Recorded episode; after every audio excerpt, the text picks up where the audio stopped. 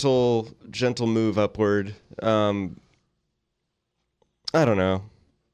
Well, it's okay, Rates right? pretty darn good. they are very good. Like we started talking last week, I, I don't know that the low rates are really going to spark much. In fact, there's some some discussion about that in the national media about what the low rates are really going to do for the for the market, Well, the I was real estate impressed- market, and the economy in I was impressed last week that we talked about it, and I, I found out from Jason that um, during the show itself, there wasn't a phone call, which is kind of surprising to me. Are you referring to yourself in the third? No, our loan officer Jason that was listening for uh, Oh. phone calls at the office. Yeah. Did he get calls? no calls. Yeah. And you know, I kind of thought to myself that, that that's kind of a sign of what's been going on. We've had we've had so much hysteria over low interest rates for so long. I think a lot of people do have good low rates, but at the same time, I think people are also just a little bit kind of burn out on the whole thing. Tired of hearing about it. What are you gonna do? Are you gonna do another loan? Who wants to get another loan? Um, I was yesterday. I was at one of the networking groups that I belong to, and um, Is that what everyone was telling you? Sit down. We don't. we don't want to hear about low rates. we're tired. Of, let's hear about the landscape. We're talking about pruning a tree again. no, it was, um, but the the idea kind of was I was starting to say, you know, if if your interest rates a little bit higher, anything probably higher than four and a quarter is worth exploring right now. Um, but most importantly, if you have mortgage insurance, um, I mean, because home values have gone up. uh, we could use uh, we'll let him rename name, remain nameless but we could use one of our employees as an example bought a house was it has it been a year About yeah, a little more than a year, I think. yearish Yeah. yeah yeah it'll yeah it a little bit summer. more than a year It was late summer. so bought a house using an FHA loan for you know minimum down payment was kind of just the necessary loan to get into. And um, the mortgage insurance on that loan is pushing 400 bucks a month. And it's for the life of the loan. yeah long time. Add that up. Yeah. that's like $5000 a year. Run that out 30 years. I mean you're talking about spending an insane amount of money on something that you really yeah it's 150 grand. Is it? yeah, add it up, dude. And and because the mortgage insurance is really a factor of your um your loan amount, your starting loan amount anyway, it's like having a, a way bigger interest rate. Like you're you know, might be happy that you got yourself an FHA loan with a three and a half percent interest rate. However, if it's three and a half and your mortgage insurance is a you know one and a quarter or something, you're you're actually at a four and three quarters uh, interest rate because of that extra cost. So I won't tell the whole big long story, but the bottom line is that we're doing a Fannie Mae loan for him, and the new loan gets the there's still mortgage insurance because it's not a full twenty percent equity yet. Although I do also want to say that in that year, the home price went up more than 10%. It was just about 11%. So that's on track with really what we've been saying happened in our county over the last year. I know you can't always apply the logic that way, but in this case, it played out perfectly. So coming in for a refi, um, I'm going to save about 250 bucks a month primarily on mortgage insurance and get into the kind of mortgage insurance that's conventional uh, for a conventional loan, which means it stops when you have the equity, which is no longer the case on those government loans for the most part. Uh, and then also, not only can it stop, but it stops, it'll actually take into consideration market appreciation. Whereas most of the government loans are going to be based more on, you know, like FHA and stuff, more on if you're if it Principal can reduction. cancel, yeah, on that actual amortization of it. So it doesn't matter that you bought at a great time in the market and found tons of equity by dumb luck. It just is a function of amortization. You started out at a hundred thousand bucks, and the mortgage insurance will stop when you hit seventy-eight thousand bucks. That's really how they do it. But in the conventional world, you start out at a hundred thousand bucks, and then if your house appraises for 130 because of the neighbors all you know sold for a little bit higher, then you're good. They'll take that. So it's a just as a rule, it's a better long term plan if you know that you're going to be in your house for more than three or five years or something. It's worth exploring, and um, so that is the kind of talk I think should be stealing headlines instead of uh, you know this the mini refi boom kind of thing. Yeah, and and I think that that is part of the story. I, you know, the, what we do know is that with that that decline in rates in the last couple of weeks, applications for refis have gone up about over twenty percent. So we have seen a, a, pretty big increase in refis. I got so many calls this week though, Dan, that were like, "Hey, I heard rates are like really, really low. Um, can you do a refi for me?" And a lot of them, like we dug in and looked at it and said, "You know what? It's so close, but just not enough savings there yet to justify it." And we are all hoping that rates kind of keep trending the way they have been for a while.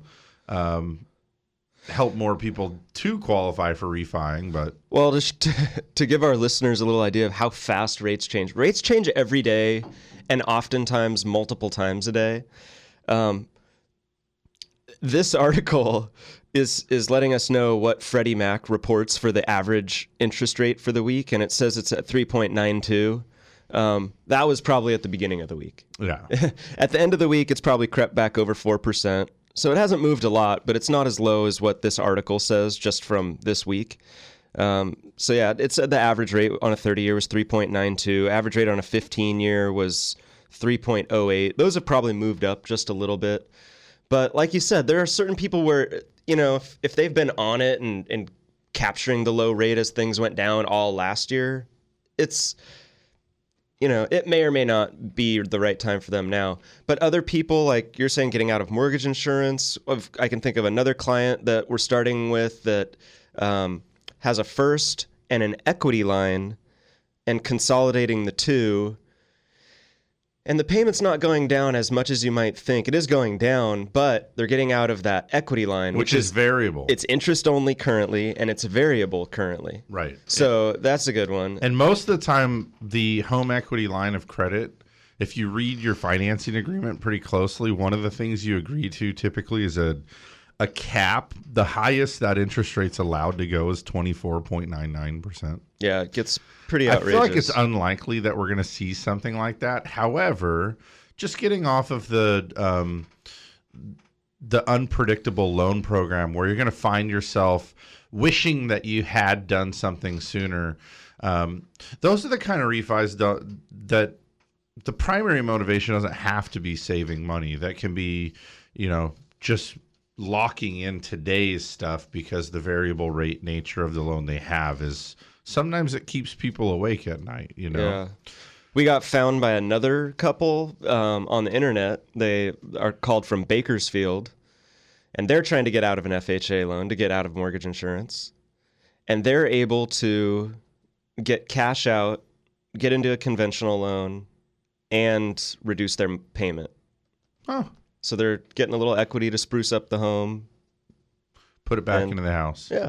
That's a that's a cash out refi. I'm okay with. we're not getting back to the like buying um, lake houses and stuff with our equity, right? No, I haven't seen that yet. So you mentioned four and a quarter being kind of that trigger point at which it might be worthwhile to investigate.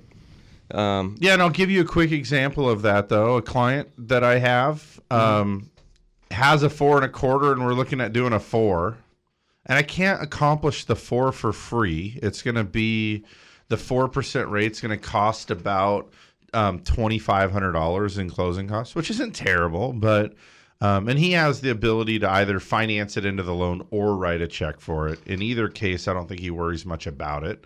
However, the $2500 cost what he then gets is a savings. We figured out the monthly savings is enough that he'll recoup that 2500 bucks in 22 months. So he's saving about a hundred little over a hundred bucks a month. Yeah. But that's pretty smart. I mean it's like in 22 months now you're just pocketing that for the remainder of the loan. So that's a good one. But you know some of the other ones it's like it just doesn't save enough money or it still costs just a little bit too much. Um, and i hope that people glean this. However what we're what we're talking about is paying close attention to you don't just go refi because someone said the rate's less.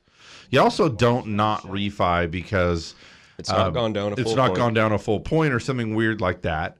Every single time you have to get in there and figure out what the opportunities are, what are the costs, what are the benefits, and make a decision based on all the math. The fun thing about this part of it, refinancing is generally about math and logic. Right. You can bring it all the way down to math and logic. Oftentimes when you're buying a home, it's more about like the like heart than it is about the math and logic. I mean, everybody has to have something they're qualified for, something they or can afford or a budget in mind or whatever. But usually you start eliminating properties based on preferences and, and things like that. And then, but these ones are, you don't need to have a preference. Just call us or come on in. Make an objective We'll decision. crunch math. If Yeah. the math makes perfect sense and you're and you believe in the math, then you go. And if not, then um, we you know thanks for spending the half hour and move on. Well, what I wanted to say about that trigger point, that four and a quarter rate, is that um, according to CoreLogic, CoreLogic is a huge data provider. That's where we get our credit reports and flood certs, and they do a lot with the mortgage business. A lot of data. They, they see it all. Um, they say that about half of all homes in the country with a mortgage have rates that are 4.3% or higher. Right. So- There's a lot of people that have loans that um, should be getting new loans. At There's- least be looking into it. yeah. And definitely, I mean, some people have lower rates, but they're adjustable. Those people should think about it. A lot of them have enjoyed downward adjustments, but that, I got to believe that's coming to an end here pretty soon. Yeah, within the next can- couple years, I'd say. Yeah. It's going to go the other way at some point. I mean, the whole thing is the pendulum, right? So you enjoy this low time. Uh, at some point, it's great to lock in and and realize it. And remember what your start rate was, not your current rate, because the cap on your adjustable loan is usually 5% over the start rate. Almost always five percent over the start rate. So you started at five on your five year loan, and it adjusted down. Now you're at like two and a half or something. That's pretty cool. The cap on your loan is still ten. So at some point, it's a good idea to to come out and talk about getting into something um, that's fixed rate. It is 922. I want to remind you guys that we'd love to hear from you. If you have questions today or want to um, share a comment or a concern, anything really housing or economic related, we're ready to deal. And um, you can call us at the studio 543 8830. That's the number. We're going to do a quick commercial break to thank the sponsors. We'll be back in just a minute with more Mortgage Matters. Don't go anywhere. Keep it locked to Mortgage Matters on KVEC News Talk 920. To ask a question, call 543 8830 or 800 549 5832. We'll be back in just a few minutes. Through seven presidential administrations, bull and bear markets, and unprecedented change, Blakesley and Blakesley has been here helping residents of the Central Coast reach their financial goals. So if you need retirement advice beyond Social Security, want to roll over an old 401k, or simply seek guidance through an important financial decision, visit Blakesley and Blakesley in San Luis Obispo, Paso Robles, and Santa Maria. Blakesley and Blakesley for the service you deserve and the advice you trust. Member FINRA and SIPC. For those of us who live here on the Central Coast, we know this is a unique place to have a home. And for over 30 years, Patterson Realty has been a vital part of San Luis Obispo County. Patterson professionals have led the way in real estate by adapting to new market conditions to make sales happen. What they offer is the quality of their people, agents working just for you. Get the experts at Patterson Realty on your side. Experience the Patterson difference. Call 544 8662 or online at pattersonrealty.com. The state of denial is a drag and a trial. When I bought my cheap insurance, should have known this day would come. Now I've had an accident and I'm feeling quite alone. Called them at least 20 times, but they won't pick up the phone. Without personal service, my policy's kinda worthless. Get to a better state, State Farm. Switch to State Farm and you can save. To find out more in San Luis Obispo, call Agent Susan Rodriguez. Hi, this is Jason Grody at Central Coast Lending, host of Mortgage Matters on KVEC. We recently made the jump to direct lender. That's right, now we can do your loan in house, but we still broker too. We choose based on getting the best loan terms for you. We don't know what to call it yet, but you'll call it amazing. Buy or refinance a home, just call 543 Loan. Just call 543 Loan. We're the mortgage experts on the Central Coast. Central Coast Lending. You're tuned in to Mortgage Matters, which airs every Saturday from 9 a.m. to 11 a.m. Your hosts, Dan and Jason from Central Coast Lending, want you to join the conversation by calling 800 549 5832. Now, back to the show.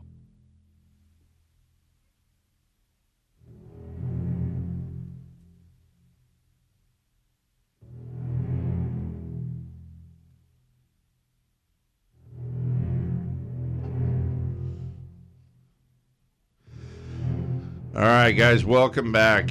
Uh, we're getting. We've transferred Halloween just into scary things. Next, we're gonna have a root I canal drill Jaws. or something.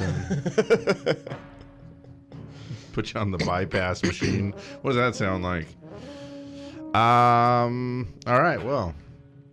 So we were talking a little bit about the refi thing. I also just want to take the opportunity. Um, I really dislike the salesy thing.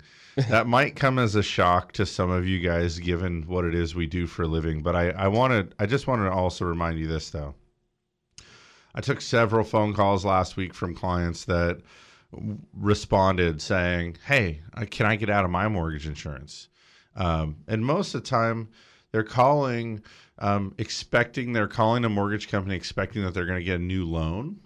And I'm happy to look at what you got and tell you that, you know, like one client I sent away saying, they called, said, I want to get a new loan.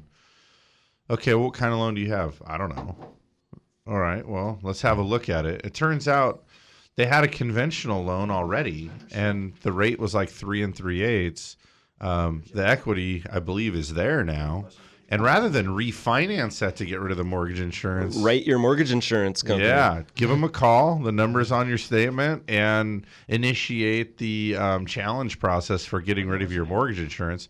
Um, and so I'll give you updates on how that's going along. I actually have two people that are giving it a whack right now that bought a house like two years ago and have enough equity now with a conventional loan that they're hoping to have no mortgage insurance. So Yeah, point is, curious to see how that goes. the point really is is that um, we are in the business of making loans, and I'd I'd love to make one to everybody listening to this thing today.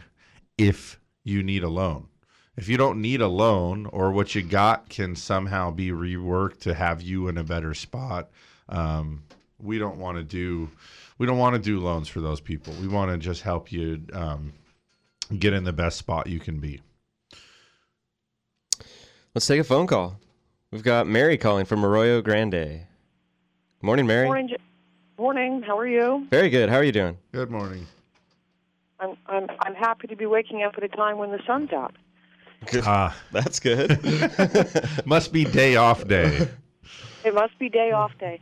Good. Um, I I had a couple of questions about housing inventory, and not to re- redirect the show, but I wasn't we were able- getting ready for a redirection. Good time. We're getting ready. so um, you guys might have some numbers.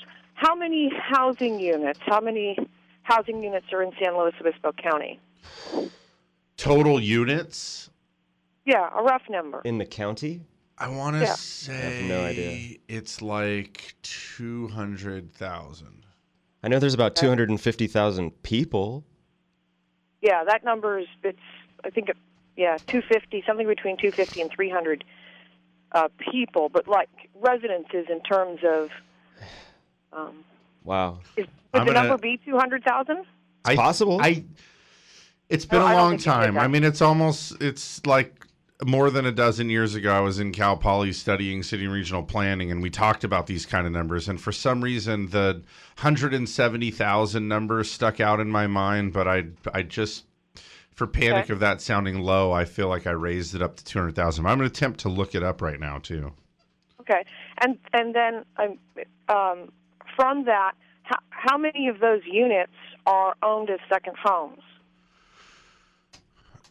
from what I recall, and this is kind of this will be hard to prove with like any kind of primary or secondary data, but we're led to believe that you know it, it's different in different parts of the county. But I think um, it's somewhere in the neighborhood of about fifteen percent of the total house stock of our county is some sort of non non full time rented non primary residence type of use, which would be like a, a second home or even a vacation rental where the owners had access to it um, at their discretion. Let's let Jim weigh in here really quick. Um, I just actually, oh, there it is. Um, I'm looking at the 2013. There's a 2013 census up here, Uh-huh. and um, housing units. They say 118,198. 118,000. 198. Yeah. Okay. 118,198. That's um, according to the yeah census, the most recent. Does it census. give a, a percentage of occupancy type? Uh, well, I could see if I get that. Um, Go ahead, Mary. percentage of occupancy. No, I, I was going to say that one of the things, of course, um, you folks uh, talk about available housing units and things. One of the things that affects available housing in San Luis Obispo County is because we do have some very desirable communities to for for second home ownership for vacationers. Yeah. Those housing those houses are not available for full time, nor will those communities ever have a, a, as high a percentage as other places. That's really true. And you know, I I grew up in Big Bear, okay, which is a resort community. A lot of second homes there. I mean, when I was in when I was a kid there, it was like it was just accepted that 50% of the homes in our neighborhoods were um, people's second or vacation homes. Um, so while it does limit some of the housing opportunity for the full time residents, it also creates a little bit of an economy, though. Those people coming over, vacationing here, eating out, requiring the services, all that kind of thing. So it, I do think it's a little bit of a double edged sword. No, no, I, I don't disagree. It's it's it's a it's the reality is it's a fact of life. And I lived in a, a resort area for a period of my life as well, and we had the same thing. And depending here, we don't have the same thing. Big Bear, you probably have some of it. You you have cycles in terms of the usage of those properties because of weather. Right. Right. Yeah. So, but it affects the housing inventory, and I know um, I'm talking about increasing the building inventory, and resources, of course, are a huge issue here. We don't have water to accommodate a great number of uh, more people to live here full time, um, and then what do you do with the waste that's created? we to, to find places we already have an issue trying to get rid of the waste as it is and and keeping enough water going without being in a drought Yep. so these are it's you, you could drastically change the nature of the area by um, increasing your your development especially by developing over rural areas It is By not way- a simple issue, is it? It's a as as you guys have pointed out numerous times. But the I, the housing units number is very interesting in terms of of um, occupancy available for.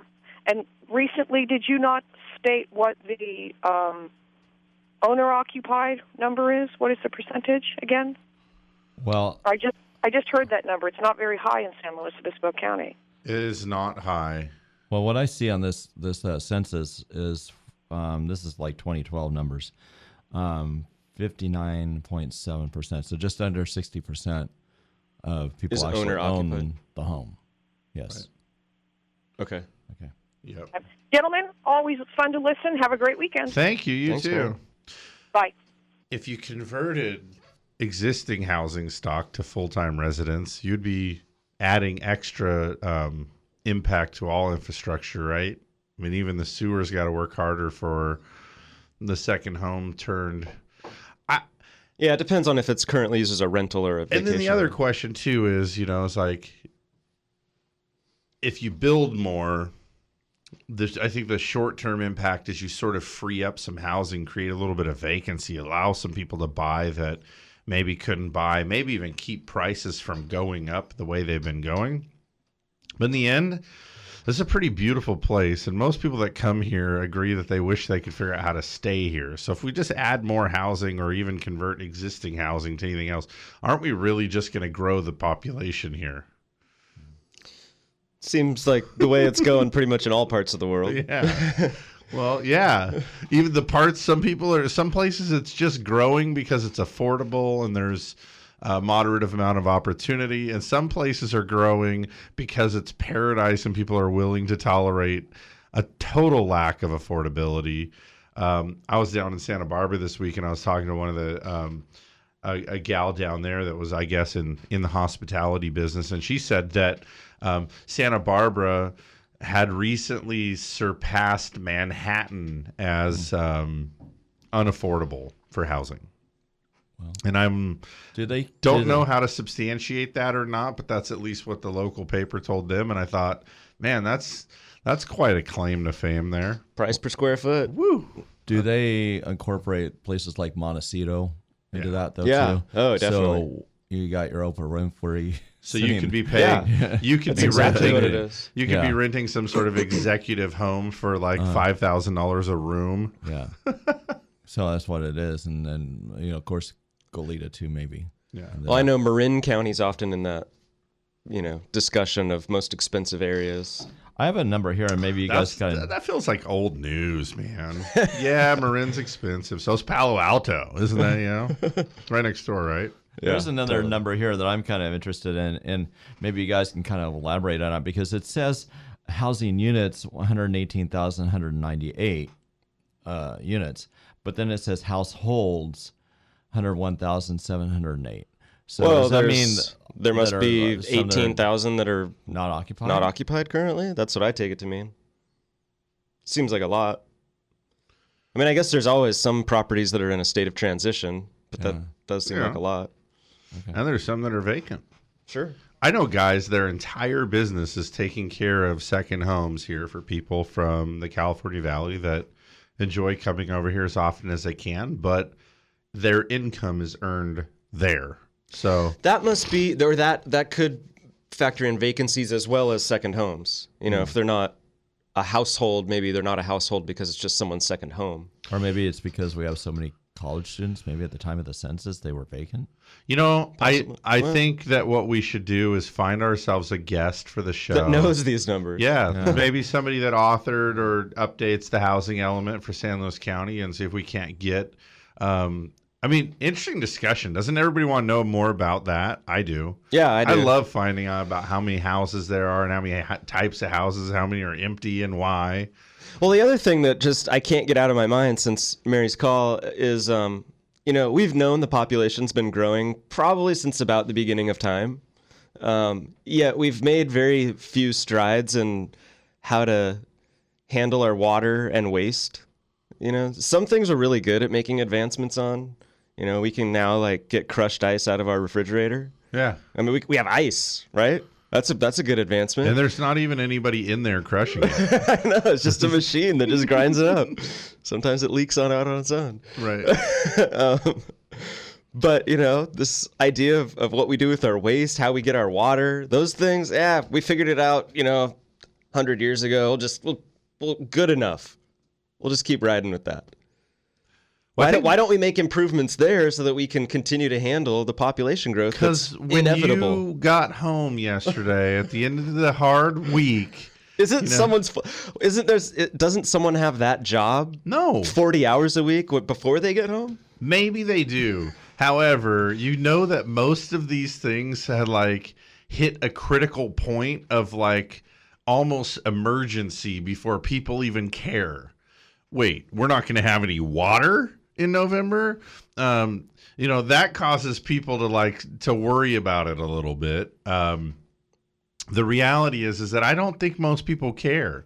Uh, you know, like we had the the sewage dudes on here before, right? We've actually had a, a small sampling of them. We talked to some of the guys that um, are working on the sewer plant out in Morro Bay, but also we had in um, somebody from San Luis Obispo, and I've been there. Okay, I when I was in school, we studied it. It's fascinating to me. I really think it's amazing the way that I mean that's a tertiary plant. But you want to know what one of the steps is? One of the first steps is separating the solids from the liquids, and you know what happens to the solids?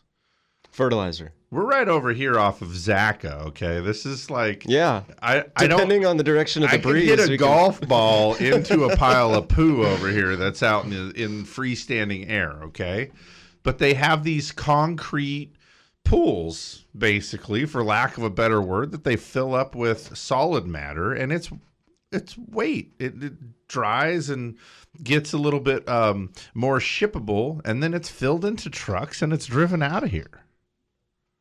Where's it driven to? Who cares? I mean, I say that tongue in cheek, but that's the over in deal. Central Valley Yeah, you go. the recipient Cares. It does. Hon- honestly, a lot of it does. I think that from what from what I recall, I think a lot of that is used as um, fertilizer, and it's used as fertilizer for things that are not for consumption, really, of anything. So, it could be used, for example, to grow like you know cotton maybe or something like that where it's going to be some sort of textile as opposed to something that's going to be consumed anyway, that's a problem. Okay.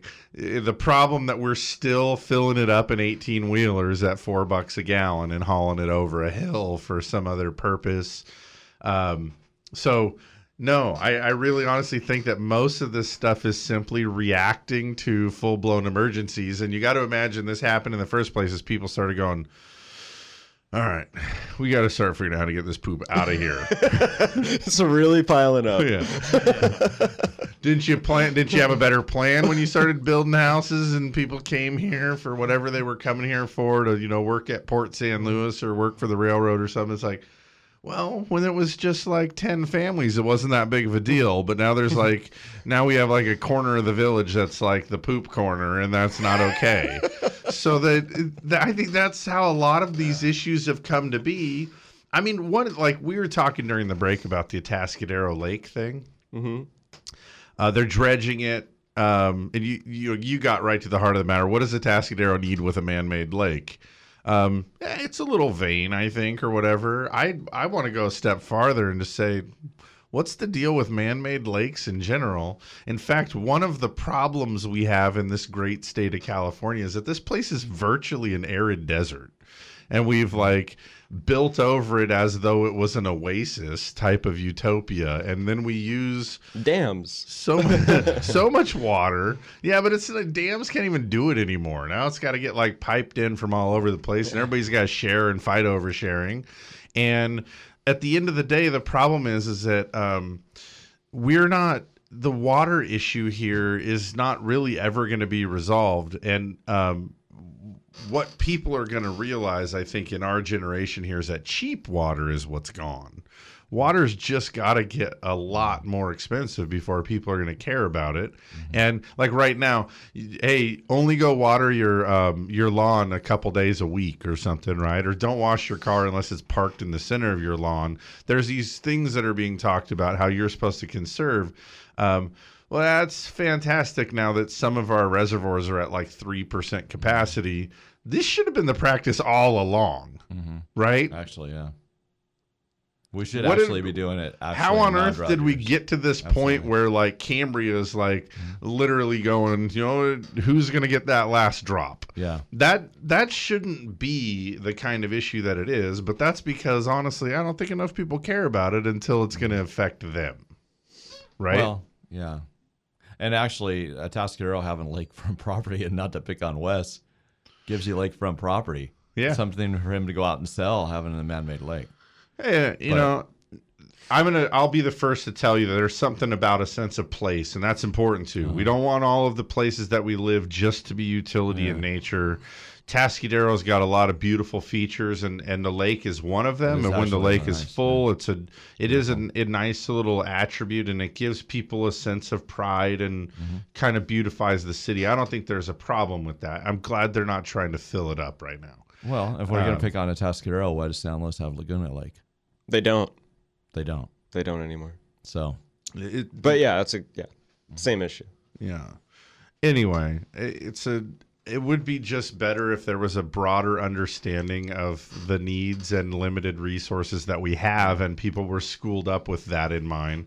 I think the trouble is is that our whole economy is based on being consumers. So we're just we're we're really good at that. We're really good at like you I don't know a lot about where that poop goes after I flush it, but let me tell you about how to buy something off of your smartphone on, and make sure you get the best deal on, you know, and don't use PayPal. That doesn't have like, you know, the fair trade agreements of like whatever. You know, it's all this that kind of thing. We're good at that. We're good at the consumer side of it, but people nobody's interested. We sacrifice advancement for the sake of consumerism. I was thinking about this the other day. Think about you've you've told me the old Honda CVCC, right?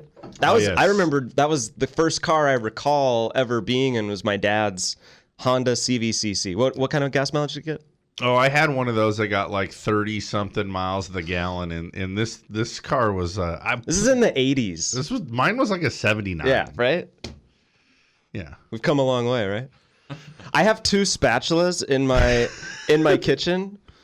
The one of them's from the 70s. That thing will never die. And I have a newer one from Bed Bath and Beyond, a couple years old. Stupid thing's breaking right now. I know it's crazy, isn't it? Yeah. The, the, it's the quality of the materials.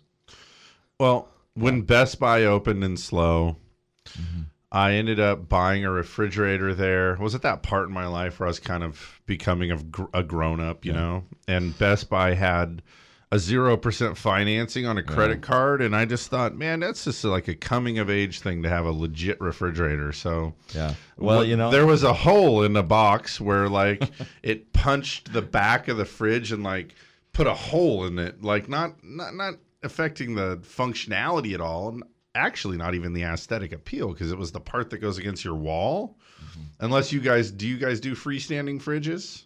Mm-hmm. So anyway, I got a good deal on this thing, and I thought I, this thing was like a twenty five hundred dollar fridge. I got for like sixteen hundred bucks. Had some space age stuff on it. Could mm-hmm. crush ice. I mean, I it felt like a big deal to us. That stupid thing broke after like four years, isn't that crazy? and all I could think is that my grandma's got a fridge that's older than my mom. And it's still out in the carport right now, keeping like the hostess pies cold. And I don't know how much that thing costs to run. Yeah, it but sucks a it's lot running. what? Yeah, they just don't make things like they used to. That's I- a, I that's am a the sad same- reality. on the same lines, I have a um, hand mixer that was my like my great grandmother's from like the twenties. The shoulder-driven one. It's, yeah, no, it's, it's Right? like- called a beater, I elec- It's electronic with a little button on the end. Oh. The thing will kick butt over any hand mixer you have today. All right. I've gone through hand mixers that, you know, just they die after a couple of years. This one, it's from the 20s and you or 20s or 30s, and it still works. One of my good buddies is an engineer trained at Cal Poly, and one of his favorite things to tell me about is the designing of break points. And I, I think it's true. You know, you had the, like the the Maytag guy. You don't want to build a product that you never even have to service, or that somebody can buy one for their whole life and be done.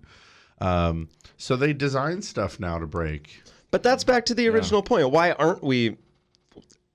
Why don't we get away from that mentality and get back to how do we solve problems going forward long term? Let's not create waste. Let's not. let's let's figure out how to solve some of these problems, like water and other things, with our Because nobody's- technolo- We have all this technology, all this. All this education, yet we're not like advancing certain aspects of, of life that make life better. Well, not to no offense against like Hamilton Beach, but Hamilton Beach wants to sell you another mixer Yeah, in a couple of years. That's the deal. Irresponsible. I mean, That's it, it I mean, comes. I, nothing. They're a great it comes company. down to profitability, and We've got these smart engineers designing things to break so you'll buy another one instead of fixing our wastewater situation or our drinking water situation. Let's get those engineers working on that stuff. it doesn't pay enough. It could. Well, It's got to be a lot of money in fixing that that kind of problem, right? like the sewer thing. Like you said, I mean you just pay I mean people are going to pay more for water. The way we're going, we're just going to run out of it. Uh, not run out. It's just going to get really expensive. A, a few years ago, my dad called me about this house. He was really excited about this house down in Temecula that he just couldn't understand why it was such a ridiculous deal and went to go look at this house. This house was built up on the top of a hill and it really was a cool house. But the problem was um, it was on, I don't know if bedrock's the right term because can you have bedrock up in a hill? I don't know. But at any rate, there was no water on this property and not possible like if they drilled a well the well would have to be like you know a few thousand feet deep which just meant there was no well a few thousand feet of drilling through rock so there's a house up there in temecula with no water you can't you cannot do something to be able to have water there other than it coming up on a truck as often as your tank empties out. In that house that's a real thing. People do that. And as crazy as it sounds there's a there's a potentiality for that to happen um, for all of us to find ourselves in a position where that you're on a well or you're on a community well or some sort of mutual water district that depends on your local California aquifer that we pinch because we use the water broom to wash the driveway for 50 years. Um, it could very well. I remember doing that. Dude, everybody did that.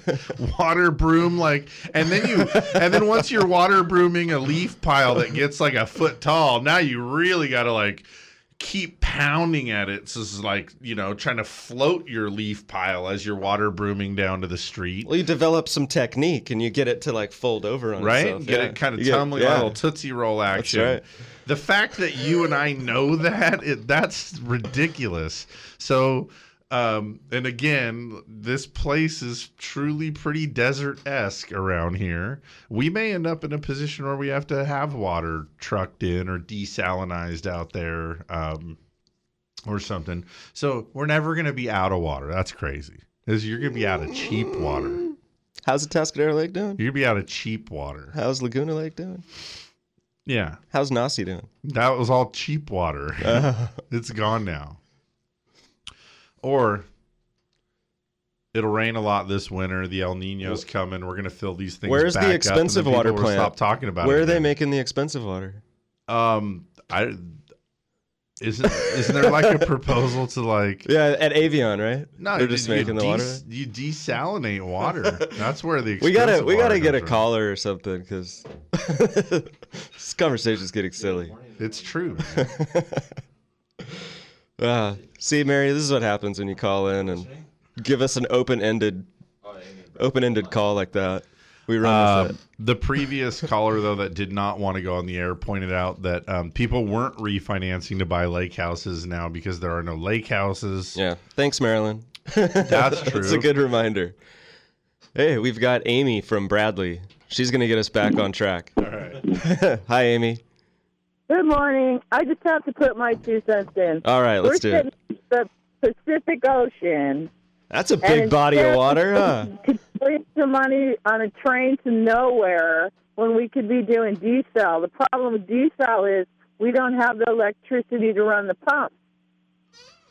They don't want us to spend the money or the electricity to get the water. Let's And use wave energy to power our desal plant. Water.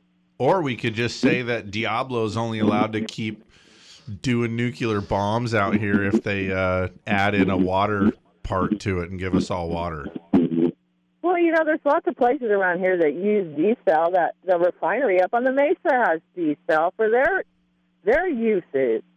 You know, it's possible, but nobody wants to do it. They want to spend all that billions of dollars on a ridiculous train to nowhere. They took that money and invested even a portion of it into desal. We wouldn't have this problem. But then they couldn't control the masses. It's all about people control Uh-oh. and where you live and how you live. See, so I agree. Desal's a good option. when we're out of this cheap water, then we'll be using that more expensive water. That's where it's coming. Thanks for the call. I mean, there's a lot of work places in the world that use desal. right. Oh, Atascadero Lake. The reason they have Atascadero Lake is it used to be the big giant drainage pond where all the city water, the road water drained down in there. Right. That's like a low spot in the city. So they just took advantage of it, and the rest of the year when the water was there, they just looked at it and fed the ducks. Yeah, they need somewhere to put the ducks, right? Yep. Yeah. Bye. All right. Bye. Thanks, Amy. Well, Dan, we've mildly gone off topic. Yeah, but we've only got five more minutes before the break. You know, I mean, ocean levels are rising, so it's kind of like inviting us to use some of that water. The ocean's over there just saying, "Hey, got got a little extra here for you. I'm not sure that You keep storm draining it to me. I'm gonna give it back." one of the shows that I watch is about these guys in Alaska that live on a homestead that's completely off the grid.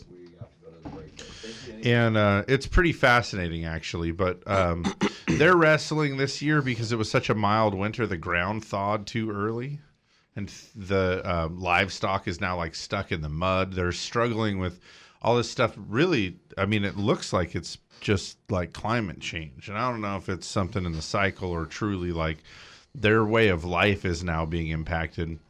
Um, and if we all had that, if most of the people had that, same thing like if most of the people around here were really like out of water, imagine if you just couldn't use your water for like, you know, but on Monday, Wednesday, and Friday.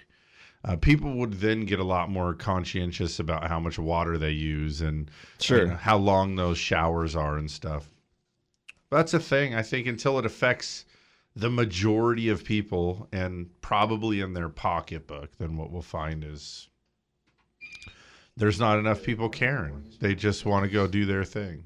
Well, people care. I mean, we've seen the state usage go down, not quite by the 20% goal, but what, it's like 10 ish or so, maybe a little more, 10, 12%. percent Mhm. So people care, but there are certain sacrifices people are willing to make and certain. But it doesn't seem as serious for everyone to, to really do drastic measures. Yeah. Yeah. Well, are you doing anything drastic at your house? No, nothing drastic. I'm not like catching water in a bucket in the shower or anything. But, you know, trying to. I, I don't know. It's the. There's an effort, but not the drastic effort. Right. Yeah, it's the emergency, honestly, that causes people to really like crank down. Um, I don't wash my car. Right. So that's, I mean, I'm doing my part right there. I'm just afraid my neighbors would come out and like throw rocks at me or That's something what if I, I was. too. Well, you know that, and I, I don't like washing my car, but I think it's okay though if you wash it in your yard, right? Oh, on your lawn? Just park your car on your lawn and then wash it? Then you're like watering your Yeah. car lawn. Who knows, man? I I have no idea. Looking forward to the next hour. Yeah, you know, um, There's we, a, there's a lot of like real estate news and stuff to talk about. we never really got all the way into it, but um, there are there's existing home sales, new home sales. a lot of a lot of real estate numbers. That's going to be fun to talk about. I thought we could have an interesting conversation too about this. Um, Zillow came out with a new a new little um, their spin on why millennials um, aren't buying as many homes as they could or should be. I've got some interesting topic about Fannie Mae, the future of Fannie Mae, and Freddie Mac. Both of them. Snore. No, it's exciting. It is. Yeah, it's it's kind of it's kind of ironic, really. It is. Oh yeah, you're gonna love it. I'm I'm kind of excited. I know nothing about that. I'm ready to talk about that with you. See, Dan just did a great tease for the next hour. I did. Yeah, A great tease. Yeah. You're going to love that. don't go anywhere.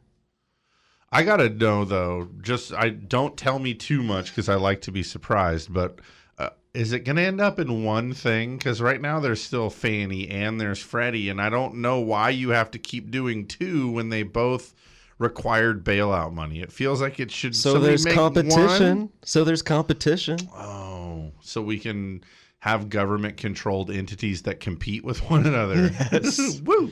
All right, makes good sense. Guys, we got um, the top of the hour break coming up here in just a minute. So just want to remind you that um, we're going to be out for about five minutes. There'll be some news. There'll be some stuff like that. You guys can go. There may even be political ads, but they have to run there. They're not because we There endorse these candidates. There actually is one. Yeah, we got called by our uh, by our radio buddy rep who uh, who said who warned us they have to run them because all these it's it's election time and they're all buying up the spots.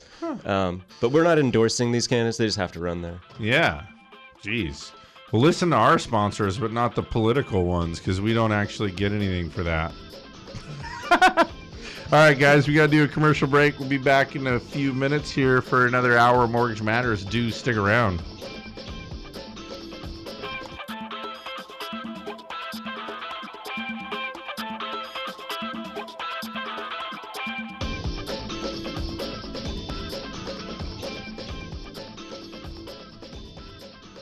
Tuned in to Mortgage Matters, which airs every Saturday from 9 a.m. to 11 a.m. Your hosts, Dan and Jason from Central Coast Lending, want you to join the conversation by calling 800 549 5832. Now, back to the show.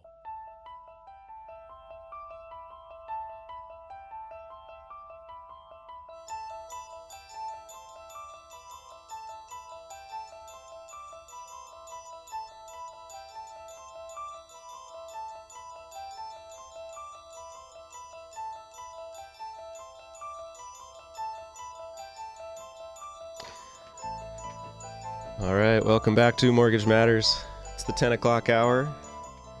Glad you st- have stuck with us through uh, all kinds of interesting debate and conversation.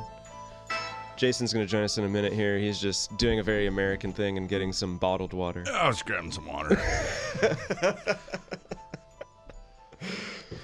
Oh man, had a really interesting call uh, during the break about you know things that could be, you know things that are that are used in other parts of the world, a little more sustainable way of life that he pointed out. You know, looked at a lot in Cambria for thirty grand. He's like, man, I could I could replicate what we did in Panama, but of course you're not allowed to do those things. Um, you have to conform to the way we live here.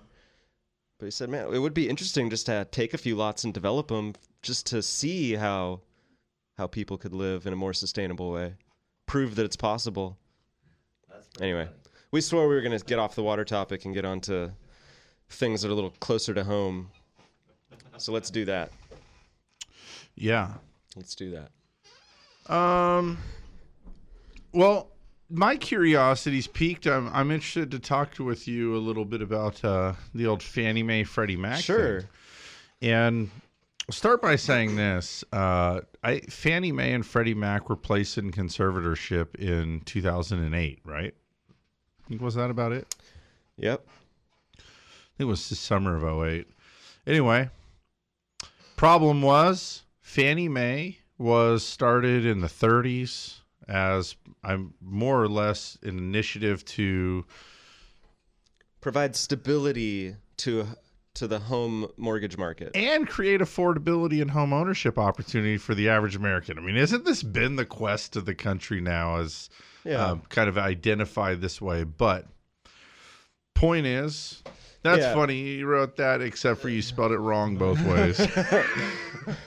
Yeah. Sorry, I got it wrong. Yeah, wrong. Fannie Mae brought Yeah, there you predictability to your mortgage payment. They offered, I mean, that's when fixed rate mortgages became a part of home ownership. Yeah, sure. The big deal here is that, um, and this is, this I think is a really interesting conversation, even for the average person, is um, to get a little bit of an understanding about how the home loan industry works and what kind of what what's necessary in here to keep it running.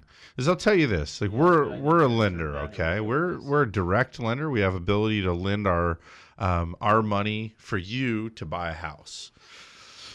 One of the problems here, though, is that you need that money for 30 years, and I can't make a 30 year living off of making one loan for 30 years. So, because of a limited resources, um, I need the ability to make that loan to you and then sell it to somebody else who's interested in a long term game plan because those people do exist. Um, when you stop and think about the kind of companies that are required to have long term assets where they need money, um, people's money. Yeah, pension funds or life insurance companies. There are a variety of different companies that they need capital investments that are um, going to be a long term investment and cash flow. It's a predictable yield. Yeah, with a predictable yield. That's exactly it. Uh, but one of the troubles becomes how do I, um, how do I do this t- in a way that, um, if I'm going to sell you a loan, I need to be able to kind of have a common ground with you, and um, in a way that you can expeditiously review and buy what it is that we're agreeing that you're buying. And so you go from regional bank to regional bank, and way back when, before Fannie Mae, several problems existed in the market. Number one is there wasn't a way for guys to and bankers to easily sell banks um, loans and to trade amongst each other to free up money you know like if there's a boom town for example where things are really going nuts and everyone's buying and building houses the banks in that town might run out of money then there's a town a few towns over they've got a bank and they're not in their boom cycle and they're kind of flush with cash. In fact a lot of their people are wanting more um, interest to be made but you know the loans aren't going out because the economy's not ripping white hot like it is in boomtown. So those bankers get together and they talk and the money moves. The um, boomtown gets an influx of fresh cash sells out their loans to the other bank that's looking for an ability to make and pay interest and the cycle keeps going. But because of the way banks work, oftentimes these loans were short term. They're adjustable rate loans. And because of the nature of the depository funds, these banks um, could really call the loan due, even on a, a good old family farm where the payment's been made as agreed for years on end and everybody is happy with the transaction. If the bank really needs the money, they have that ability to come in and say, hey, you've got to figure out how to get new money or sell your farm or something. We need our money back. And that, all of that part of it, the lack of affordability, the lack of dependable available funds, the lack of fixed terms and fixed rates, um, that prevented people, the average person, from believe those were the barriers to entry. So the government sponsored Fannie Mae, right, which is a was a private company, and that's really how it's been all along. Fannie Mae said, "We'll provide the standards and even come up with some sort of guarantees about if you follow these standards, there's protection for you." And everybody that underwrites a loan to that standard, it's basically a currency. You know, it's acceptable to anybody that is familiar with Fannie Mae and deals in it. So the interesting thing is, is that Fannie Mae cruised along for a long time. I think from 39 till 79 with no real competition. And then in 79, it was decided that Fannie was freaky. Fannie Mae was just too big. It was a private enterprise still, government sponsored, you know, and I'm doing air quotes with that. Nobody really understood what that sponsorship actually meant. The shareholders to Fannie Mae made gobs of profit. Um, but it was thought that if, if there was ever corruption or the cooking of the books or major correction in a real estate market, if Fannie Mae was over leveraged, all of these things just too scary to have the entire U.S. housing industry in so much of one basket um, that it was virtually ordered. Congress said to make Freddie Mac, right? 79, we got Freddie Mac. They never got much market share. I mean, Fannie's still 80% Freddie 20 the companies both essentially went bankrupt in 2008. Nobody knew what to do about it, but you knew you couldn't lose the DNA of what lending is in this country. So the government went in and took them over. So there you are. We've been at this now for six years in conservatorship, and um, there's been a lot of speculation about what's going to happen, but we're coming into major election time, and um, I kind of thought this was going to be saved for one of the presidential, um, you know, because it's an opportunity for the two sides to align uh, party lines with the politics and business of the housing industry. And that would be saved for them to be, you know, kind of like the the new social uh, issue du jour that we could make about politics. But it doesn't. I mean, it keeps getting talked about. So I, I- think you think I'm going to say something completely different than what I'm about to say. I, I have no idea what you're about to say, but I'm ready now. Yeah. So that was a really um, in-depth introduction to. You don't have big news, do you? I wasn't expecting that. No. All right, man. Um, yeah. So there has been a lot of talk since the the mortgage meltdown about dissolving Fannie Mae and Freddie Mac. They dumbed down guidelines as a result of losing a lot of market share um, during you know when Wall Street uh, was able to create guidelines and buy mortgages and and create really dumb guidelines and buy dumb mortgages Because of no regulation whatsoever. so Fannie Mae and Freddie Mac dumbed their standards down below what they would typically buy, and just by the nature of the business, being in real estate, everyone who owned real estate, whether you did a dumb mortgage or a you know a traditional full doc mortgage, felt the the the problem of of being involved in real estate. Fannie Mae and Freddie Mac were no different. So there's been a lot of talk about winding them down. They've they've kind of been scapegoated a little bit as as one of the major problems. I disagree with that. This news actually signals to me that maybe that talk is just completely gone that there is no discussion about removing Fannie Mae and Freddie Mac. Now the discussion from the Federal Housing Finance Agency is uh, to restore the the 3% down mortgage to Fannie Mae and Freddie Mac that they used to do that they took away a few years ago. Right now, Fannie Mae and Freddie require a 5% minimum down payment. Now they're talking about making that a 3% down payment, which is what they used to. It was called the Flex 97. oh yeah, very flexible. Yeah, it's a flexible loan. But it kind of puts them in more direct competition with FHA and some of the other low down programs. Um, What's fascinating about the um, yeah, and you touched on this when we first started doing Mortgage Matters. Fannie Mae and Freddie Mac were a, a pretty big deal, and not only just getting up to speed on what it meant, but um, I, I want to elaborate for a second on what you said about how Fannie got um, roped into participating in the kind of lending that they were no good at. that, no and- one, that no one was that's what I was going to say. That it proves that nobody's actually good at giving people a loan when they've got no skin in the game um, and no any like you know attributes whatsoever. Um, but the reality is, I think Fannie and Freddie did always have the tools to do a really good job. And they had years and years and years of of proven track record. And um, well, you remember um, it came down to it. If somebody walked into the office in 2003 and they wanted a Fannie Mae loan, we could do it. And typically the profit on that would be between a quarter and a half a point profit margin. If that same person could, however, be encouraged to get themselves into a negatively amortizing option arm um, with or without the optional uh, balloon second, those could sell for 6% profit margin. So, do you pedal the quarter percent or do you pedal the 6%?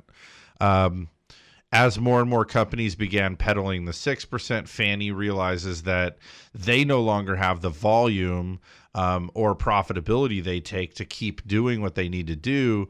And lending turned into such an industry of convenience. You know, your credit score being 800 is so good that we don't want to bother you with bringing in your tax returns. So, how about this? Everybody with an 800 credit score, uh, you can skip proving your income and then and that's where it began uh, in an effort to compete and maintain or regain market share they tried to be convenient. And what happened then was left in the hand of loan officers they came out saying hey there's a new stated income program where if you have good credit you can say you make whatever you want. That's the kind of thing that in hindsight we know that's how it played out. So is this a repeat? Is this a dumbing down of guidelines in an effort to, uh, you know, pick up market share in a down purchase market, or is this a prudent lending guideline change. You know, a three percent down payment versus a five percent down payment. Granted, it's a full doc deal. Hey, it's hard to save a down payment today. If you went if you went to college and you got student loans and you're trying to make ends meet and you're doing everything you're doing, you know, we are a nation of consumers. You need to have a fancy car, you need to have fancy clothes, you got to have a new iPhone, you know, with a mega screen every 24 months. That's a we're on a path of saving money is just not that cool. So, how then do you wrestle the fact that we've got um, houses now in the country that are at a median price now of a couple two hundred fifty thousand bucks? If you need to save the down payment, too many people can't save it anymore. So if you can't save it, then what? Remove the remove the requirement for these folks to save. That's what I mean, well, it's laughable. I think it's funny, but it, I think it's just kind of a sign of the times. And the reality is, in order to keep the machine running, they need more people interested in buying houses, and those people are losing interest because they don't have the savings. So you got to lower the bar, right? I mean, that's so. Yeah, I think we do the same thing again. We dumb down the requirements again. Um, and history repeats itself. And we've got a caller waiting patiently on the line. Jeff from Los Osos, thanks for hanging out. Welcome to the yeah, show. D- yeah, Dan, I'm surprised you didn't uh, you didn't um, come out with a better tone. I'm, uh, you're breaking up a little bit there. I was having trouble hearing you. Oh, look, the way I look at it is um, the housing recovery is being driven not by first-time home buyers or people who want to trade up, but by wealthy people who don't even need mortgage a mortgage loan. Jeff, you need to turn your radio all the way down, please. All right, hold on. How does volume work when you need it? Okay, there it goes. How's that? How's that? Uh, it's about the same. Oh, don't you sing a song? now, now listen. Um, most middle class Americans still hold most of their wealth as equity in their homes. Is that correct? I believe so. Yeah. and won't achieve a sustainable recovery until we fix the housing market. Jeff, you're cutting way too out, so we're gonna have to let you go. But maybe Dan can answer that question. Um, yeah, I, I, I think he's right that they're, uh, you know, most middle class Americans, what's left of them, do hold their wealth in home equity. It's it's something that's been critical to getting this economy jump started is restore, recovering the housing market and i think maybe this move by fannie mae and freddie mac to try to spur some some new folks into home ownership the first time home buyer um, segment by by lowering the down payment requirements is a way to help help that that along um, You know, Dan, there I- were some numbers here. Well, I, I just want to finish that thought. First time home buyers in the most recent home sales report are are representing just 29% of sales. The historic average for first time home buyer participation is 40%. Right. So the the down payment issue is certainly a problem, but you had kind of foreshadowed that a, there may be a perception issue as well. The perception of home ownership has yeah changed. the perception of home ownership is thought to have changed a little bit too and you got to keep in mind that um, we're trying to study human behavior and understand why it is that these preferences are changing so there's lots of theories and a lot of it is hard to substantiate but um, i read this week that a, a new study was done um, looking at marital status as one of the drivers in that first time home ownership and so taking and breaking down rather than just looking at the demographic as a whole, see if there's a correlation to married and employment status as far as um, the home ownership numbers. Um, home ownership rate is above historical level for young married couples, um, especially young married couples that are engaged in full time employment. Um, that seems like kind of a, a no brainer to me because it's also above the level right now for the millennials, um, young single adults working full time. Those people own more homes now than ever before. So this is people in both of the demographic of married and single. These are the full time employed. And um, then it goes on to say that home ownership rate has declined over the last four decades among married couples where only one spouse is working full time. Then home ownership where um, one of in the married couple where one spouse works full time and one works part time, even those numbers for home ownership have declined too. Um, whereas in the single market, there's no change in home ownership rate over um, single adults that are working full or part time. Hmm. So I think one of the things here is that it's funny. It, I wanted to just say about Jeff. Jeff's called the show a few times before, and he always seems pretty hung up on the equity portion of what his home is worth.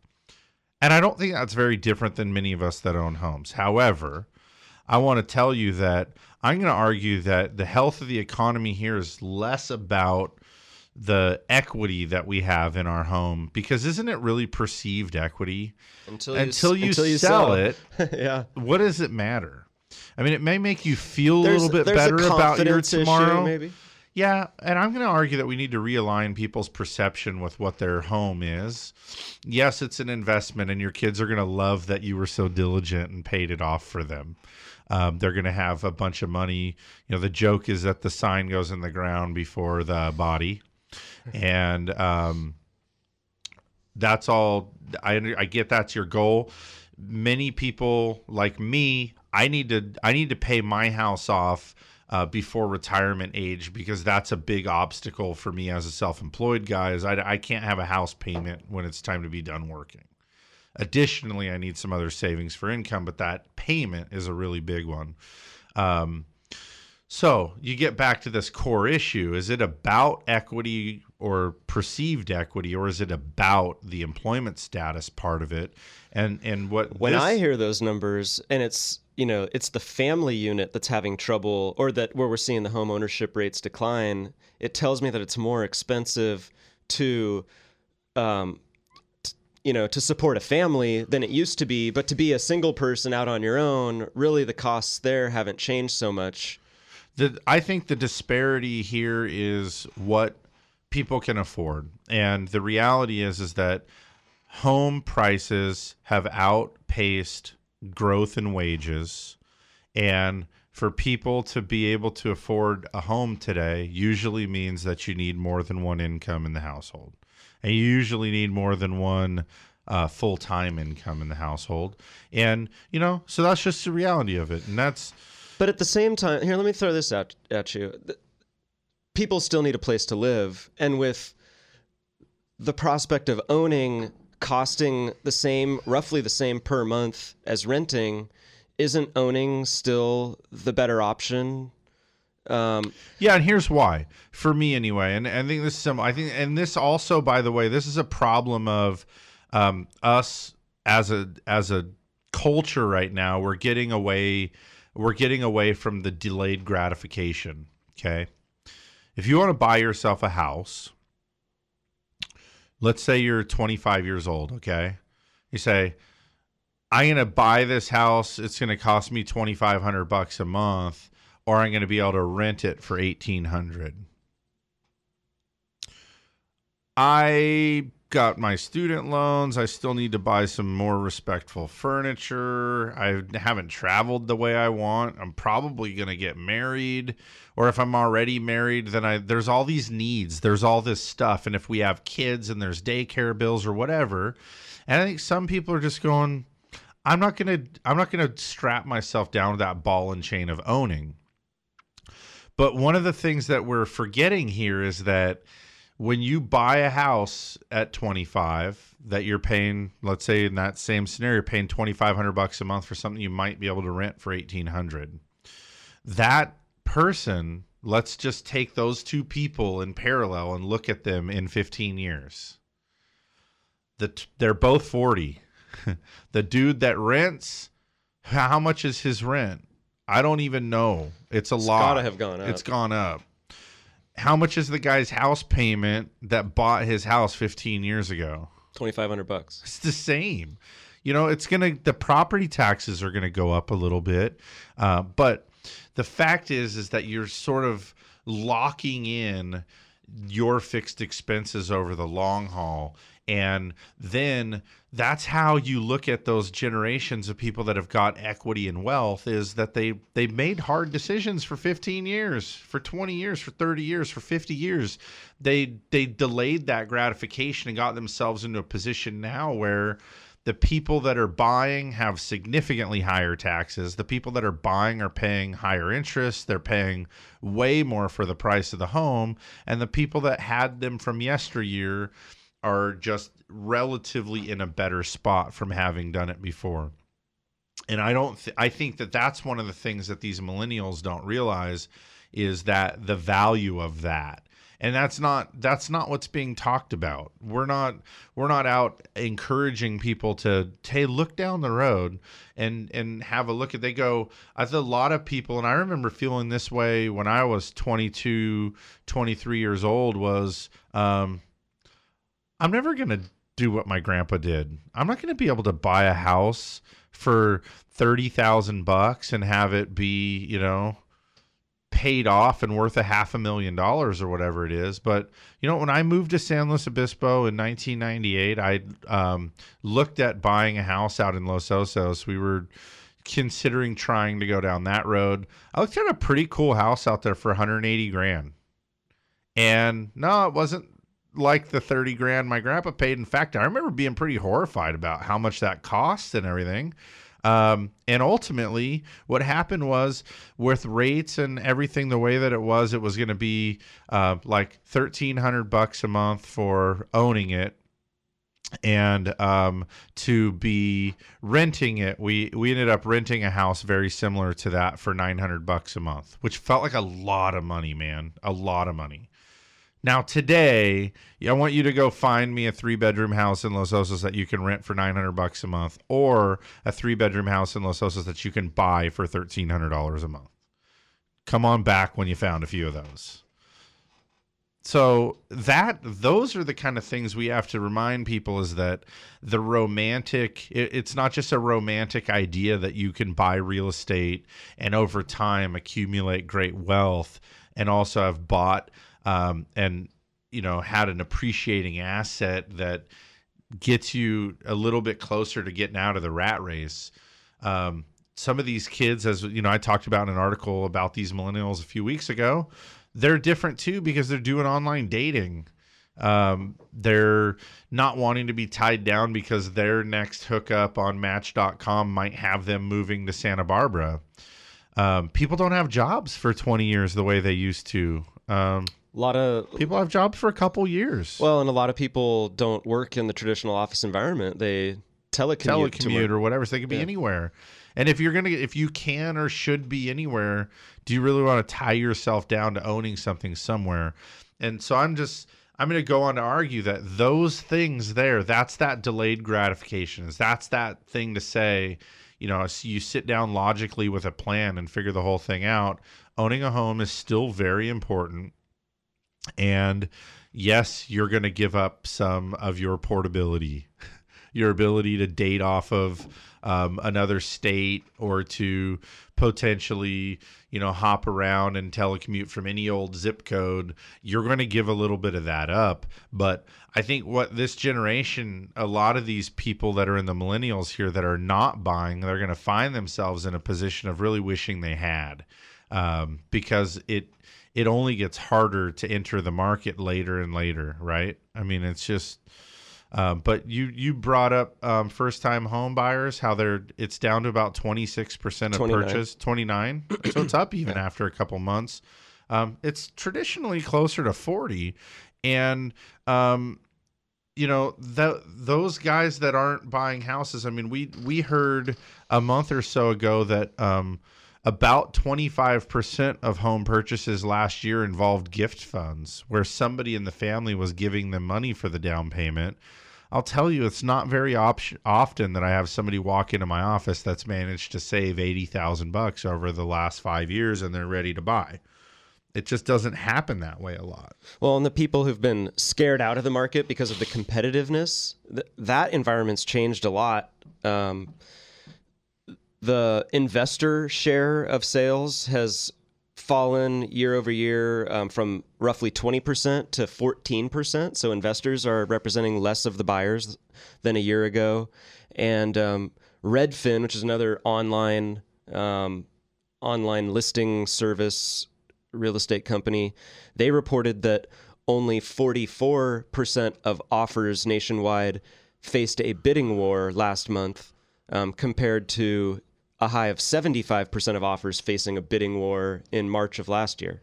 So the competitive nature of of going out and purchasing a home is a lot less today than it was a couple years ago. So if that was a reason for people being scared out, that environment's changed a lot. And the the home price appreciation isn't um, out of control like it was for the last few years. It's now a more modest, reasonable, sustainable amount. Um, so you can kind of go out there and, and have a little more confidence when you're purchasing that you're getting something where you really know what the value is. I, I I obviously have a little bit better grasp of what's going on here locally than I do about what's going on elsewhere. I have a lot of clients that are pre-qualified right now to buy their first home and some even for move-up homes. And I'm I'll tell you and I we could hear from a real estate agent too would call in and vouch for this, but if you're buying what is kind of the um the standard, you know, I don't necessarily want to say entry level, but yeah, kind of that affordable option in any one of these cities around here. In San Luis, that's going to be like your five hundred thousand dollar house. In Atascadero, that's going to be like your three hundred seventy five thousand dollar house. In Osos, it's your four hundred fifty thousand dollar house. Around the county, if you if that's your di- your deal where you're after that sort of standard, you know, entry level house, you've got competition. Every time it's multiple offers. I mean it I, I don't know of very many at all unless there was some kind of a, a pocket listing type of setup where um, somebody was uh, given a head start on the rest of the market. But um, I'm constantly hearing about, you know, well, there's other offers in and there's counter offers out, and it, you gotta you can't just sit around and, and wait like that. So um, it is nice that it's not so overheated, though. I remember before I bought my house um, a few years ago, we were involved in a deal where we were told there was like 40 offers, and they narrowed it. They were countering back nine people, and I just remember thinking, this is insane. That's way too many people to be fighting over a piece of the pie. You know, it's going to turn into a bloodbath. Sure. Um, phone call time. 543-8830. Give us a call if you want to ask a question or share a comment. 543-8830. Take phone call now. We have Sean calling from the Valley of the Bears. Good morning. Welcome. Hi, Jason. This is Sean Loveridge. Hey there. How's it going, Sean? Good. Um, just tuned in your show, and, and I just wanted to say a quick hello. Um, being, I guess, part of the millennial uh, category, I guess I'm kind of uh, opposite of some of what you described. Um, but I just wanted to call and say thanks for helping me get through that uh, initial um, loan situation I had back in 2009. Yeah. So, um, yeah, I haven't talked to you in a little bit, but how did that shape up? I mean, you guys, you bought a house. I mean, first of all, Sean saved down payment. He is kind of a, a little bit different than some of those other folks we talk about. Saved money, wanted to be in real estate, bought a house. How's it going? Well, I actually got to thank my dad for a little bit of that because he helped me save that over the years. Um, and the the loan you got me into was a FHA loan, three and a half down, uh, five and a quarter. Um, ended up being about sixteen hundred dollars uh, after taxes and and uh, insurance and everything. um, it was tough to get by, and it was tough to get the loan through. It was extremely difficult at the time, if you recall. I Oh, yeah. write a number of several letters of explanation, Right. um, almost borderline harassment. But you know, I had an income of four thousand dollars a month, and it was really hard at the time in 2009 to get a loan for for just sixteen hundred. Right. And are, Um, today you're glad you did it? very happy I did it because for a while there the uh, prices went down in my neighborhood there in Santa Maria where you helped me get the house, but now they're back up and there's about thirty thousand dollars of of kind of um, uh, what's the word I'm looking for growth in it. Uh huh. So That's you good. know the future looks bright for it. I actually got some tenants in there a couple uh, months ago, and I'm renting a home in Los Osos now for almost the same price as my mortgage in Santa Maria. Um, but the tenants are basically uh, taking care of the entire mortgage payment. So I highly encourage anybody that's in my age group to really consider getting out of the rental situation and quit throwing your money away and go see Jason at Central Coast Lending. Thanks, Sean. Appreciate it. Hey, all right. Thanks for the call. It's good to hear from you. All right, take care. You too. Sounds like That might, nice. sounds like we might even need to help Sean buy a place in Osos soon. Santa Maria. Or Did you say Santa Maria? well, that's where it was. Oh, oh, oh. But yeah, I, I know they had a, a change of employment and you know other things that kind of you know life's in flux, man. That's a that's Yeah. a fun part of it. It's not too predictable. But even when it's in flux, he's found a solution. Find renters. They pay for the mortgage. Yeah. It's pretty um, awesome. Hey, so th- we still didn't talk enough about that other housing data stuff. It's 1041. It's time to take a commercial break. I do want to talk about new um, home sales and existing home sales. Those numbers came out this week. And I think we can tie this topic together, Dan, about, you know, what Jeff was saying about until housing's restored, we haven't really fixed um, the economy. And I, I know that housing and jobs are so interrelated, but um, we talk a little bit about that. So we're going to do our last break of the show. We'll be back in a couple minutes with more Mortgage Matters. To ask a question or make a comment, call 543 8830 or 800 549 5832. Mortgage Matters on KVEC News Talk 920 will be back after these messages from our sponsors. Through seven presidential administrations, bull and bear markets, and unprecedented change, Blakeslee and Blakeslee has been here helping residents of the Central Coast reach their financial goals. So if you need retirement advice beyond Social Security, want to roll over an old 401k, or simply seek guidance through an important financial decision, visit Blakeslee and Blakeslee in San Luis Obispo, Paso Robles, and Santa Maria. Blakeslee and Blakeslee for the service you deserve and the advice you trust. Member FINRA and SIPC. For those of us who live here on the Central Coast, we know this is a unique place to have a home. And for over 30 years, Patterson Realty has been a vital part of San Luis Obispo County. Patterson professionals have led the way in real estate by adapting to new market conditions to make sales happen. What they offer is the quality of their people, agents working just for you. Get the experts at Patterson Realty on your side. Experience the Patterson difference. Call 544 8662 or online at pattersonrealty.com. Hi, this is Jason Grote at Central Coast Lending, host of Mortgage Matters on KVEC. Let me and my staff of mortgage experts help you refinance your home or investment property. Lower your rate, shorten your loan term, or get out of your mortgage insurance. Call Central Coast Lending today. When you buy or refinance a home, just call 543 Loan. Just call 543 Loan. We're the mortgage experts on the Central Coast. Central Coast Lending. What a state of generosity. Look what my agent got for me just by switching to State Farm. A few hundred unexpected bucks, I couldn't ask for more. But now I've got to figure out what I should use it for. A new bike would be radical, but maybe something practical, like a pet baboon with one robotic arm. Get to a better state, State Farm. Switch to State Farm and you could save. To find out more in San Luis Obispo, call Agent Susan Rodriguez. You're tuned in to Mortgage Matters, which airs every Saturday from 9 a.m. to 11 a.m. Your hosts, Dan and Jason from Central Coast Lending, want you to join the conversation by calling 800 549 5832. Now, back to the show.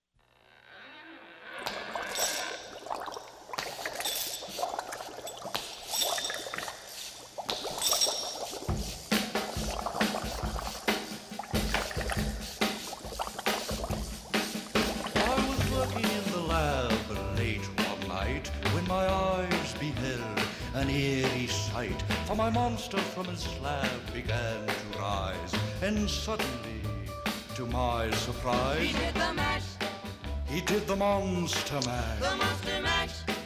It was a gravy. All right, welcome back, everybody. Oh, there's only about 15 minutes here to go of this last show of October. Pretty soon it's going to be November. We have Halloween next Friday. It's unbelievable. I'm ready it? to hang up my Christmas lights. No? Too soon. Too soon.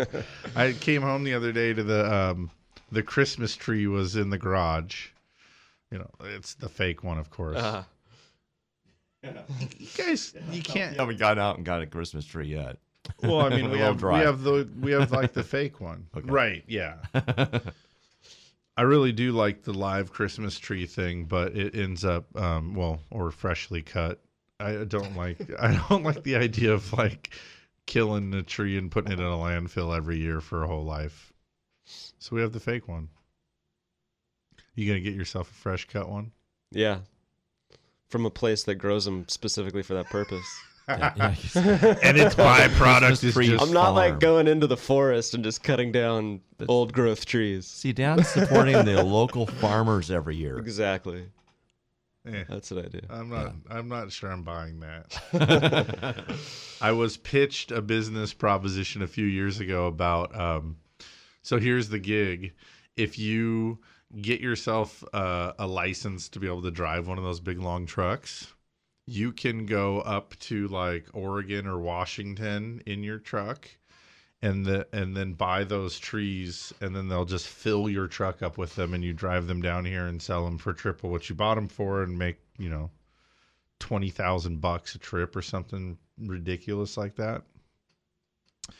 So I don't know that you're like supporting somebody's local interests here by buying yourself a Christmas tree from the lot. Sadly. Well, unless you actually go down and cut the tree down yourself, like I think Dan might be doing. Yeah, he goes him and his bow saw out into the woods, I guess. Yeah, I look for the oldest tree I can find. Something that's done a lot of hard work for the environment, and I cut that thing down. Jeez. Where's the tree? Ad- address your hate mail to Dan, not me. Um, hey, so I, I wanted to just share some of these stats. Dan, at the beginning of the show, you said there was kind of a lot of positive headlines this week, and um, definitely could agree. I noticed the spin as I was preparing everything for the show today that um, sounding like things are pretty good. First of all, this week there was a number about um, consumer price index, and um, one has to wonder at this point is do we even care about consumer price index? The the feds would like us um, to have a little bit more inflation um, to keep the cost of goods up and increasing so that we don't end up in a deflationary cycle. I get all of that um, read through this really exciting report to find out that things barely got more expensive and it probably arguably should be flat. So, still no inflation to worry about. Continuing to baffle economists um, as to how you can dump so much money into an economy like this and not have runaway inflation. But um, it's still pretty cheap out there. Um, Thursday brought us initial jobless claims. I was teasing on the show a few weeks ago. This is almost one um, to stop talking about. We've got uh, jobless claims every week now are solidly below um, the 300,000 threshold. We're cruising like 14 year low for uh, unemployment claims. Six weeks in a row below 300,000, and applications for unemployment benefits are down 20% from last year. It's That's good. huge. Those are really good numbers, and it, it means good things for all of us. Uh, and it, you know, it's only a matter of time before uh, working towards this full employment. You know, creating better jobs. See, hopefully soon we're going to see the wage growth coming along with it. But the great first step here is to see less and less people every week showing up for their uh, initial jobless claims. And um, also, we had leading indicators showing what the U.S. economy is looking at, and leading indicators were up. I mean, nothing crazy impressive, but up um, 0.8 percent. This is just a metric kind of showing us about how how it's coming along, um, what's going on with the economy. It sounds like, um, though it's still a little bit fragile, it's feeling a lot better. Um, and a couple, uh, three different housing metrics this week. Um, first and foremost is existing home sales. Now, this is a big one because this shows us that of our existing um, house stock in the country, homes that people have lived in before, um, what's going to sell. And uh, the existing home sale numbers have shown an increase for the month of September from 5.05 million in August to 5.1 million in September. That's that's good. Um, that's the highest uh, reading there for home sales. That's the highest level of the year. So that gives us some good hope that we're going into um, the cold part of the season here on on pretty high notes. Um, it shows building momentum. It shows that the market is continuing to recover. And I think most importantly, it points away from fragility. It points away from everybody worry about this and says, "Hey, cool, that's the best it's been all year. That's a fine one. Let's all look forward next month now." So that really did um, that really did help to spur on some uh, more confidence there in the housing market. September marked the fifth increase in six months of existing home sales numbers. So that's good news. Um, uh, let's see. New homes. U.S. single family homes rose to a six year high in September. Um, that report was a little bit tempered, I guess, by the um, the Commerce Department radically reduced uh, August sales numbers. So August turns out wasn't wasn't really as good as we thought. Now we find out that September is very good, and it's that headline when it's written that way reminds us that it's what prevents them from uh, curtailing this number here uh, next month. So um, it is still great that it's a six year high. Hopefully, that keeps us on a good track. An annual rate of 467,000 units. Um, that's really good. August, by the way, to put it into some context, August was uh, 504,000 units, which was a remarkable reading. And then they cut that down to 466. So, um, again, this month's reading was 467. So, uh, not quite that over the moon number that August was first thought to be, but September shows to be a pretty good number in that respect. And just to put that in context, new home sales, I think a normal market, we're looking at seven to eight hundred thousand per year, and so here we're we're we're going the right direction, definitely, but you know, Oh, about two thirds of, of normal. And that number a few years ago, though, was a number down around 125,000 at times. So Yeah. it's been uh, it's been a long recovery. Um, and in that, do you have the uh, FHFA home price index over there? No, I don't. Nor do I. It did come out this week, but I failed to to grab it. I bet it was up a little bit. Right. I have some some numbers just more a little closer to home here for SLO County um, that I thought would I would share. Um, so kind of a similar story to what we're seeing in nationwide and statewide. Um, total number of homes sold up 6.1 percent um, year over year. So units are, are on the upward trend, and median home price in the county is up 2.4% year over year. Um, the median home price in September for SLO County is 430,000. Um, zooming out just a little bit, California, the total number of homes sold in California was up just below 1%. Um, the price of homes in California up just below 10%. So statewide, still a good clip of appreciation. um, I'd expect to see that number ease its way back down towards five percent or so. Yeah. in the next year. And so, going back to what Jeff was saying earlier in the show, here is that this economy doesn't really get fixed up until we have uh, equity return in the homes. I think it's pretty well accepted that for the most part, equity's back. Um, and now going into positive ground for an awful lot of people. And, you know, to me, it's good news. It means that we're heading in the right direction confidence in real estate leads to uh, people feeling comfortable buying and selling, leads to people feeling comfortable investing. Then you end up with people uh, feeling comfortable uh, to build or remodel, which then creates tons of jobs. And when you are doing good in housing, the housing market's doing good, then we're selling the plumbing fixtures and the electrical fixtures. And I mean, you just go on and on and on and on. It creates a lot of good blue collar jobs and um, a lot of great white collar jobs too. It creates a lot of opportunity in the employment market. And, um, it's taken a little bit longer than what everybody hoped for, but it really seems that we're inching towards that. We're getting there.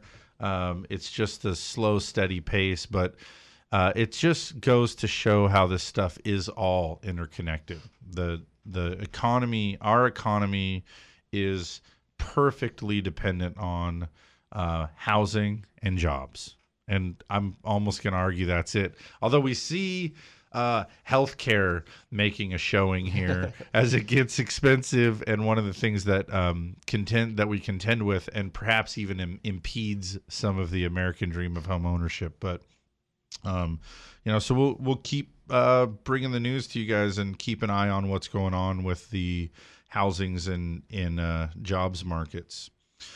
I want to remind you all that um, if you have any loan needs at all, we'd love to hear from you and have that opportunity to help you out. Um, if you have a loan that has mortgage insurance, or if you're just not even sure what kind of loan you have, there's some of those uh, out there too. Uh, reach out to us. We can sit down with you, give you an overview of what you got. Um, if you have an adjustable rate loan and want to understand when it's going to adjust and how much it can adjust by, and if there's um, just to get a sense of the predictability of that, that's something that we're really good at. And we'd be happy to sit down and show you. Dan mentioned earlier in the show, but there are people that have an adjustable rate loan or a variable rate line of credit um, where business has been good for a few years for you. Your rate adjusted down, your line of credit adjusted down. Um, things are just kind of cruising along.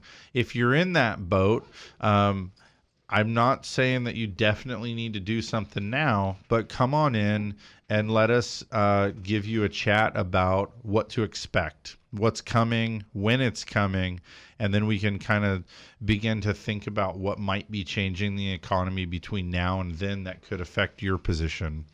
Um, otherwise, we offer uh, all of the loans. Anything to do with real estate, we do them. We do the Fannie, we do the Freddie, FHA, VA, BLT from Mickey D. We can do it all. Any kind of loan you want, um, we can help you figure out how to accomplish that or at least get you on the path to do so. And because I really do believe that we're the mortgage experts here on the Central Coast, um, I don't want to just sell on price, but the reality is is that we um, generally beat any offer in town. So if you're doing a loan um, and it's your sister's brother's uncle's cousin that can do something for you, um, let us throw our hat in the ring too. We have the ability to um, make some really good deals, and we're always looking to do so. We're a locally owned and operated company by um, just a couple hardworking dudes that are trying to take care of our families. So let us have that crack before you go to Quicken. You can find us on the web. We are centralcoastlending.com. You'll find a variety of resources on there. Basically, get you on a pretty good path to understanding. You can check rates, find contact info uh, for us. If you guys have any interest at all in making an appointment, we got one phone number that rings all of our offices. It's easy. It's 543 loan which is 543 5626. And uh, otherwise, we've got uh, another live show coming next week. It's a good a, one. Have a safe and happy Halloween. Yes, be safe out there. Drive safe out there. All right, guys, have a fantastic week. We'll be back next week with more Mortgage Matters.